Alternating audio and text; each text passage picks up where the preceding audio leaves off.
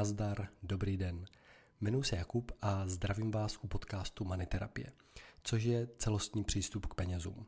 Myslím si totiž, že peníze nejsou jenom o penězích a o tom, kolik jich máme.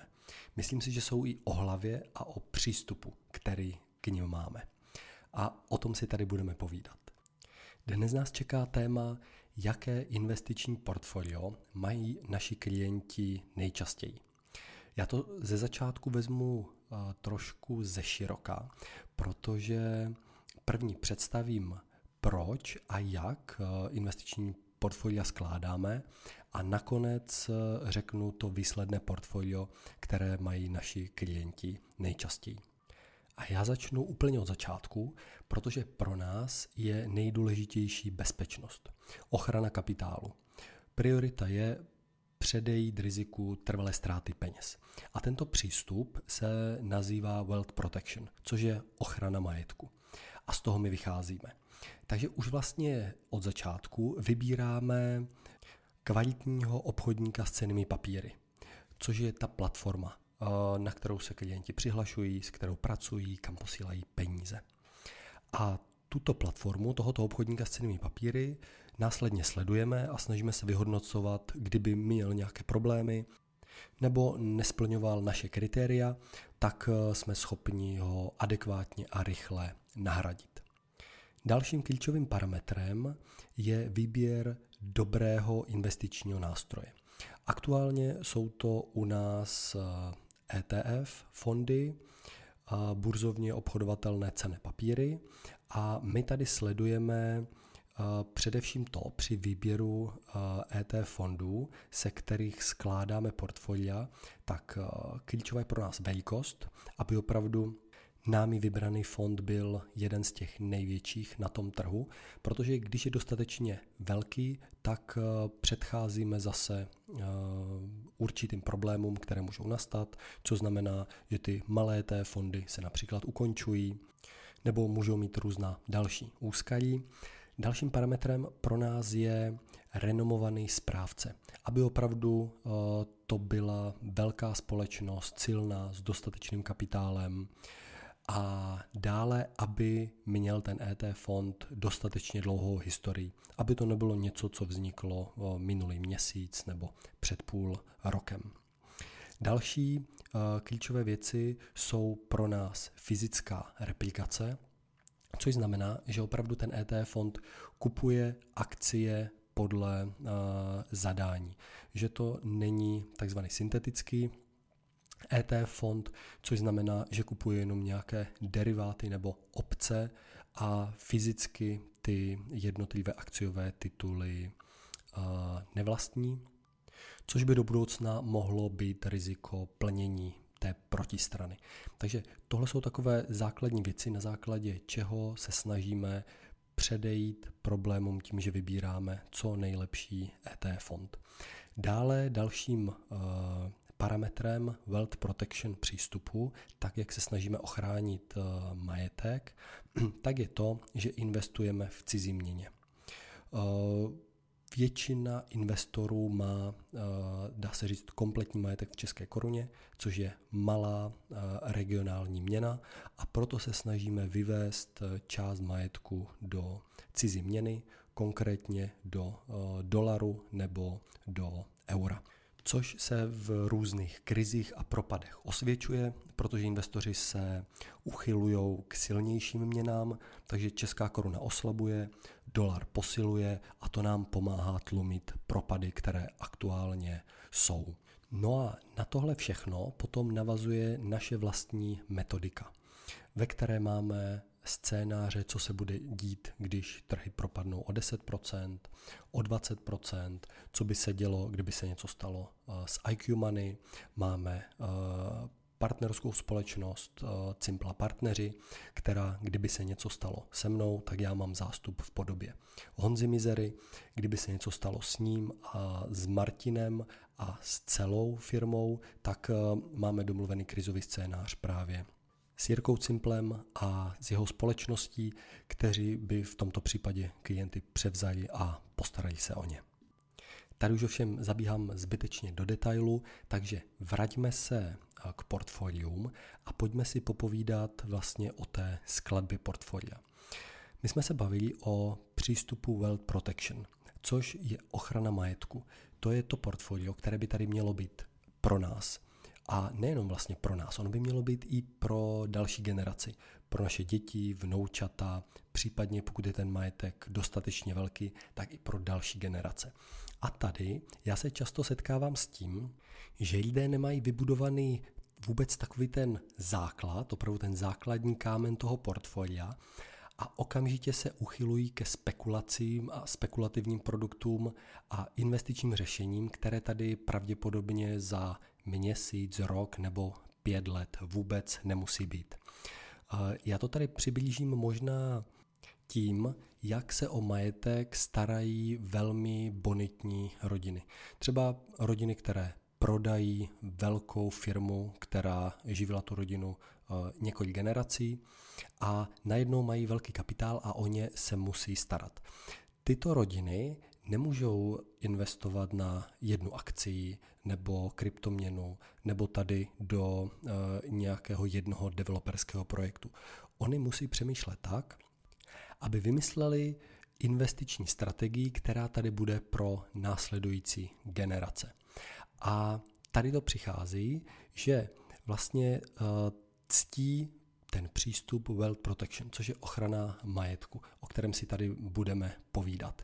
Což znamená, že opravdu nesází na jednu kartu, uh, investují do více tříd aktiv, to znamená uh, nejenom do nemovitostí, ale taky do dluhopisů, do komodit, do akcí a to, o čem jsme se bavili před chvílí, že vybírají velké správce, opravdu dbají na bezpečnost, tak to je pro ně prioritou.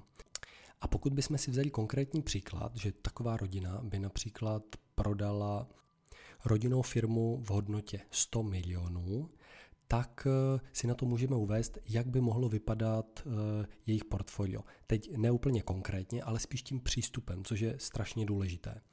Jelikož ty prostředky musí tady zůstat pro další generace, tak 50 milionů by se například mohlo dát opravdu na tím přístupem Wealth Protection. To by byla ta jistota. A až potom třeba nějakých 30 milionů by se mohlo udělat portfolio, které už by bylo uh, růstové kde už by šla vzít nějaká nemovitost na páku, nebo kde už by šli kupovat třeba nějaké dynamičtější fondy a investiční řešení. A až potom vlastně by se udělalo nějaké risk portfolio. To by bylo s těma posledními 20 miliony, kde by se kupovaly konkrétní akcie, kde by se kupovaly nějaké alternativy a podobně. Takže mě spíš jde teď o to, aby jste pochopili, že klíčové je mít vybudovaný takový ten základ, to Wealth Protection Portfolio a až ho budeme mít, tak na to vymýšlet nějaké růstové portfolio, které bude vydělávat víc peněz. Takže Wealth Protection může mít klidně 5-6%. Až to růstové portfolio může mít opravdu nějakých 8, 9, 10%. A až nad to by mělo být nějaké risk portfolio, kde si půjdeme pro nějaké zajímavé zhodnocení. Jenže teď jde o to, že my vlastně nemáme ani ten základní kámen a už chceme riskovat, už chceme vybírat uh, konkrétní akciové tituly nebo kupujeme konkrétní dluhopisy. Já tady zmíním příklad konkrétního klienta, se kterým jsme seděli a o téhle strategii jsme se bavili a on říkal, no tak já investuju do kryptoměn, do konkrétních akcí, ale velmi rizikových, do toho půjčuju peníze, takže já vlastně podle tohoto přístupu mám jenom risk portfolio.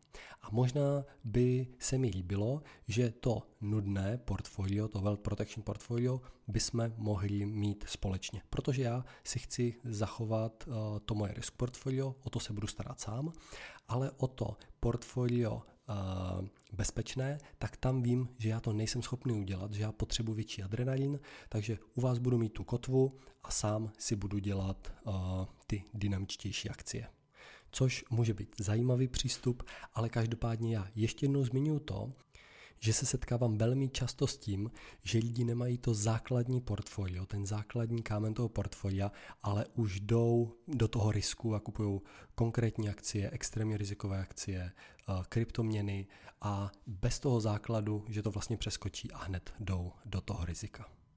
Takže na to bych si dával velký pozor a zamyslel bych se nad uh, vlastním portfoliem. No a když už jsme u těch bohatých rodin, tak u nich ještě chvíličku zůstaneme, protože se vlastně z té, uh, z té filozofie a z toho přístupu, jaký oni mají, což jsme se tady bavili, tak posuneme do konkrétností, protože vychází každý rok uh, World Wealth Report, což je vlastně report, kde nám statistiky ukazují, jak tyhle ty nejbohatší rodiny a jak tihleti světoví milionáři mají rozložen investiční majetek. 33% mají v akcích a na kapitálovém trhu. 27% mají v hotovosti, což jsou různé terminované vklady, peněžní fondy, prostě hotovost, kdy pravděpodobně čekají na různé investiční příležitosti. Dále nemovitostí, kde mají 14%, dále dluhopisy 16% a nějaké alternativy, kde mají 10%. Takže co je zajímavé, že nikdo nemá 90% v nemovitostech nebo 90% v akcích, že opravdu když máte velký majetek, tak musíte dbát na to, že nevíte, co se stane a tak, jak říká Ray Dalio, investiční manažer největšího hedžového fondu na světě, pokud nevím, co se stane, tak musím mít strategické rozložení majetku, což znamená do více tříd aktiv. A přesně tohleto ti světoví milionáři dělají. A nedělají to jenom oni, ale dělají to i organizace například majetek anglikánské církve nebo majetek Nobelovy nadace, Norského ropného fondu a dalších světových fondů nebo velkých světových organizací. A já bych možná začal Nobelovou nadací, protože tu všichni známe. A víme, že každý rok uděluje Nobelovy ceny. A to za nějaký velký a převratný přínos společnosti.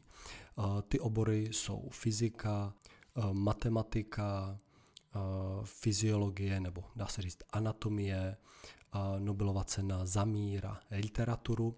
No a tady je to právě zajímavé v tom, že každý laureát, který tuto cenu dostane, tak dostane nejenom uh, diplom a krásnou zlatou medaili, která má hodnotu asi 200 tisíc korun, ale dostane taky 10 milionů švédských korun, což je přibližně 20 milionů českých korun. No a tohleto se vlastně 120 let opakuje. Laureáti dostávají tyto ceny, organizace funguje a teď může přijít otázka, jestli to Eh, dědictví, které pan Nobel měl, vlastně to byly peníze z toho, že on vynalezl dynamit, za to dostal obrovské množství peněz a udělal závěť, ze které vyplývalo, až zemře, ať se udělá Nobelova nadace a tak to pro všeobecné blaho působí. A ty peníze, které po něm zůstanou, tak ať se investují bezpečným způsobem a eh, z těch úroků se vyplácí právě tyhle ty ceny. A ze začátku to fungovalo, protože se tyto peníze investovaly do dluhopisů, jenže eh, jak správci, tak eh, pan Nobel si neuvědomil úplně to, že je tady nějaká inflace, že můžou být různé ekonomické eh, změny a proto okolo roku 1950 vlastně ty prostředky se málem vyčerpaly. Potom správci eh, udělali to, že v rámci zachování té ceny, tak eh, to portfolio změnili.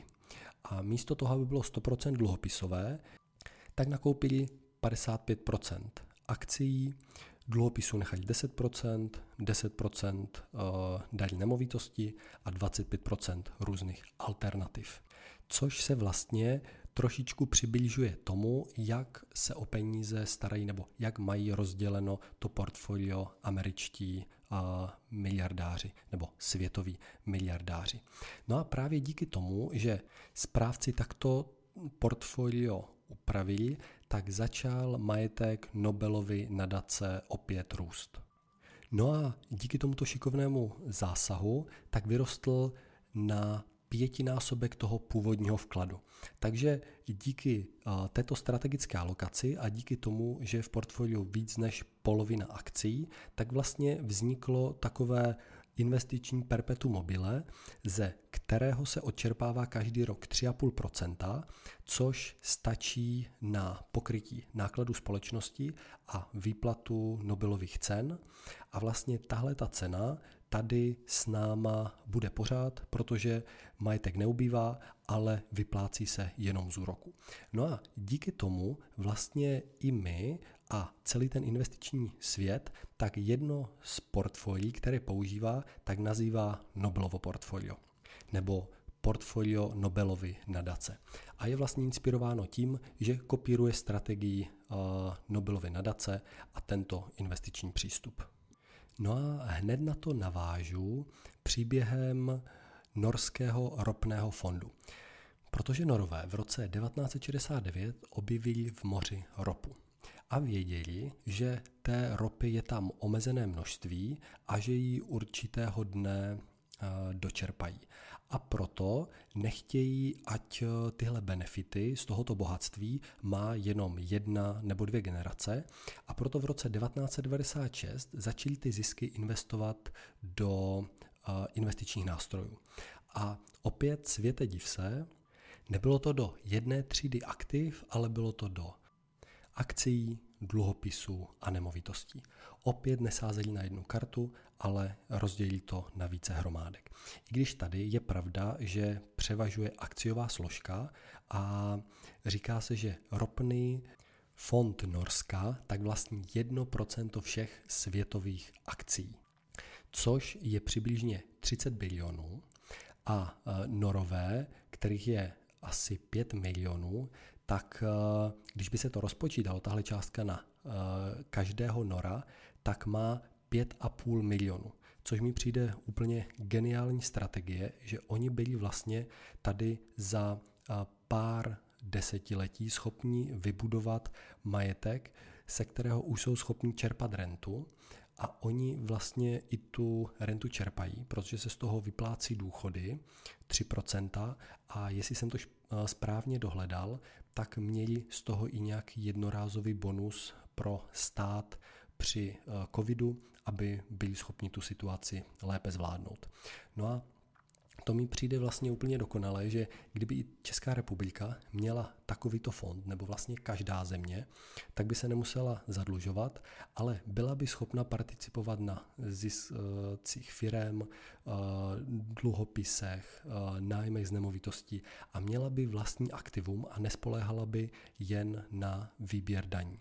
No a tohle my se snažíme tyto principy přebírat a aplikovat na naše klienty a pomáhat jim budovat takovéto mini Nobelovy nadace, mini ropné fondy, které budou další nožkou do toho jejich příjmu v budoucnu.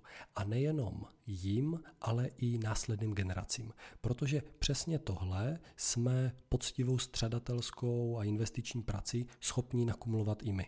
Že opravdu tím časem můžou to být jednotky milionů, které my v budoucnu, až nebudeme takto eh, aktivní fyzicky a pracovně, tak budeme čerpat a to, co nevyčerpáme z těchto našich eh, aktiv a fondů my, tak předáme další generace, která může mít základ do, eh, do svého života a do budoucna.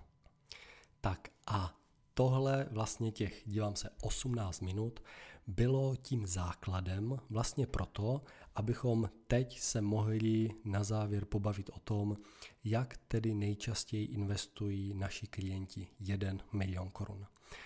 A nevymýšlíme žádné unikátní přístupy, žádné speciální a VIP produkty, ale snažíme se kopírovat tyto ověřené investiční strategie, které aplikujeme na klienty, kteří mají stovky tisíc nebo jednotky milionů.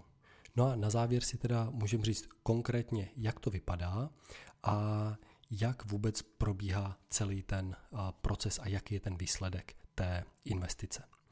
Začínáme finanční mapou, protože na základě toho je potřeba zjistit, jaký je klient, jaké jsou jeho cíle, jaký má rizikový profil, jaké má zkušenosti, s čím už se setkal. Takže si ho dokonale zmapujeme, protože potom jsme schopni udělat dobrou investiční strategii. Na základě finanční mapy tak vzniká finanční plán a z té potom investiční strategie. Co se řeší jako první, tak je to, jakým způsobem vstoupíme na trh.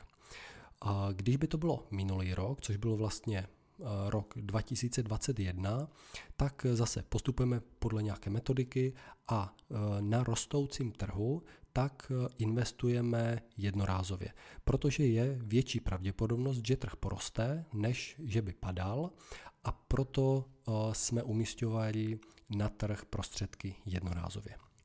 V roce 2022 kdy je doba velmi volatilní a turbulentní, tak eh, zase podle naší metodiky investujeme na dvakrát nebo na třikrát. To už je na, dialogu s klientem, kdy v těchto turbulentních dobách tak rozložíme například ten 1 milion korun a zainvestujeme ho v průběhu 6 měsíců.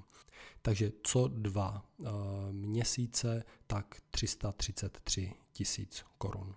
Co je důležité zmínit, takže my vlastně úplně od samého začátku se s klientem bavíme o možných scénářích. Trhy porostou, budou stagnovat, budou padat a my máme nějaké scénáře, jak se budeme chovat. Když trhy spadnou o 10%, přichází e-mail, vy budete vyzváni a část svých volných rezerv zainvestujete. Možná uvedu příklad, kdy minulý týden jsem seděl s klientem a ten říkal, já mám eh, zprostředkovatele investic a právě nejlíbí se mi to, jakým způsobem komunikujem a když přišla krize, tak vlastně my jsme toho ani nevyužili, eh, já jsem se spíše bál a vůbec jsem na tu situaci nebyl připravený. Když já to srovnám eh, s tím, že minulý týden jsem měl s klientem výroční schůzku, kdy jeho portfolio bylo minus 200 tisíc a my vlastně uh, jsme se o tom poklesu ani nebavili. Měli jsme otevřený investiční účet, tam jsme viděli minus 200 tisíc, ale vlastně to nebylo téma, ten pokles nebyl téma té naší diskuze, protože my rok a půl předtím uh, jsme se o tom bavili, že je to jenom otázka času, než ty trhy spadnou, že my jenom musíme uh, udělat dobrý finanční plán, dobrou finanční uh, a investiční strategii. A je to jenom otázka, kdy tyhle poklesy přijdou a jak my na to budeme reagovat. Takže my jsme se na té výroční schůzce nebavili o tom, že to je hrůza, že trhy padaly, ale bavili jsme se, jakým způsobem ji využijeme, vůbec jsme z toho nebyli nervózní a řešili jsme, jestli pošleme jednorázově 100 tisíc, 200 tisíc a jak budeme pracovat s dalším volným kapitálem, který máme. A to je úplně jiný přístup, protože my vlastně nestrkáme hlavu do písku, že se ty věci nemůžou stát, že nemůžou uh, přijít ještě větší krize, ještě větší propady, ale my se s klienty už od začátku bavíme a projíždíme se různé scénáře, které se můžou, které můžou nastat. A tohle je právě ten klíčový přístup toho wealth protection, protože se snažíme udělat vlastně maximum pro to, aby jsme ochránili kapitál a aby jsme zamezili trvalé ztrátě peněz. No a tímhletím způsobem se nám to povede a my potom můžeme být klidní, protože jsme udělali maximum pro to, že víme, že náš kapitál je ve víc než tisíci společnostech na světě. Přitom nespoleháme jenom na akcie, ale máme tam i jiné složky, eh, jako dluhopisy, nemovitosti nebo třeba komodity. Takže opravdu ctíme přístup ochrany majetku Wealth Protection. No a úplně na závěr se teda podíváme na ty konkrétní čísla, jak máme složeno to portfolio a jak nejčastěji investují naši klienti 1 milion korun. Už víme, že teda postupně, víme, že na základě nějaké analýzy a strategie, ale potom to konkrétní portfolio, které je složeno z ET fondů, velkých firm, eh, dobrých kvalitních značek s velkou historií, eh, které mají výborného správce, tak potom máme namícháno z 55% to portfolio tvoří akciová složka. 40% jsou to hodnotové akcie, což jsou ty Apple, Microsofty, takové ty velké opravdu uh, značky a velké firmy, které používáme uh, každý den. Johnson Johnson, Netflix, opravdu takové ty uh, držáky a giganty, které jsou tady uh, roky nebo dokonce desítky let. Druhou částí té akciové složky jsou růstové akcie, které zatím nemají ty miliony nebo desítky milionů klientů a tu dlouholetou historii, ale mají uh, zatím potenciál růstu, jsou v té uh, úvodní vývojové fázi, proto mají podíl jen 15%. Další složkou jsou nemovitosti, nebo konkrétně uh, rejty, což jsou burzovně obchodovatelné cené papíry, zaměřen na nemovitosti. Jsou to nemovitosti z celého světa, které se tímto kupujeme. Další jsou dluhopisy, státní dluhopisy zase celého světa a ty jsou v zastoupení 25%. Takže můžeme říct, že 55% jsou akcie, 40% z toho hodnotové, 15% růstové, 20% jsou nemovitosti, 25% jsou dluhopisy. Takže důležitou část bychom měli za sebou, což je strategická alokace, ale potom další důležitou částí je, aby to navazovalo na náš finanční plán a investiční strategii. Pokud by někoho zajímaly konkrétně ty ETF fondy, které to jsou, od jakých správců, tak mi napište, můžu vám, můžu vám je poslat. No a jinak to máme za sebou. Myslím si, že zvládli jsme to hromadu. Věřím, že to pro vás bylo přínosné, inspirativní a podnětné. Pokud by vás zajímaly nějaké detaily nebo něco, co tu zmíněno nebylo, tak mi napište na mail jakub.říha.iqmoney.cz nebo na sociální sítě, telefon, který je na stránkách iqmoney.cz. Eh, pro dnešek je to všechno, budu se těšit na shledanou nebo na slyšenou. Krásný den.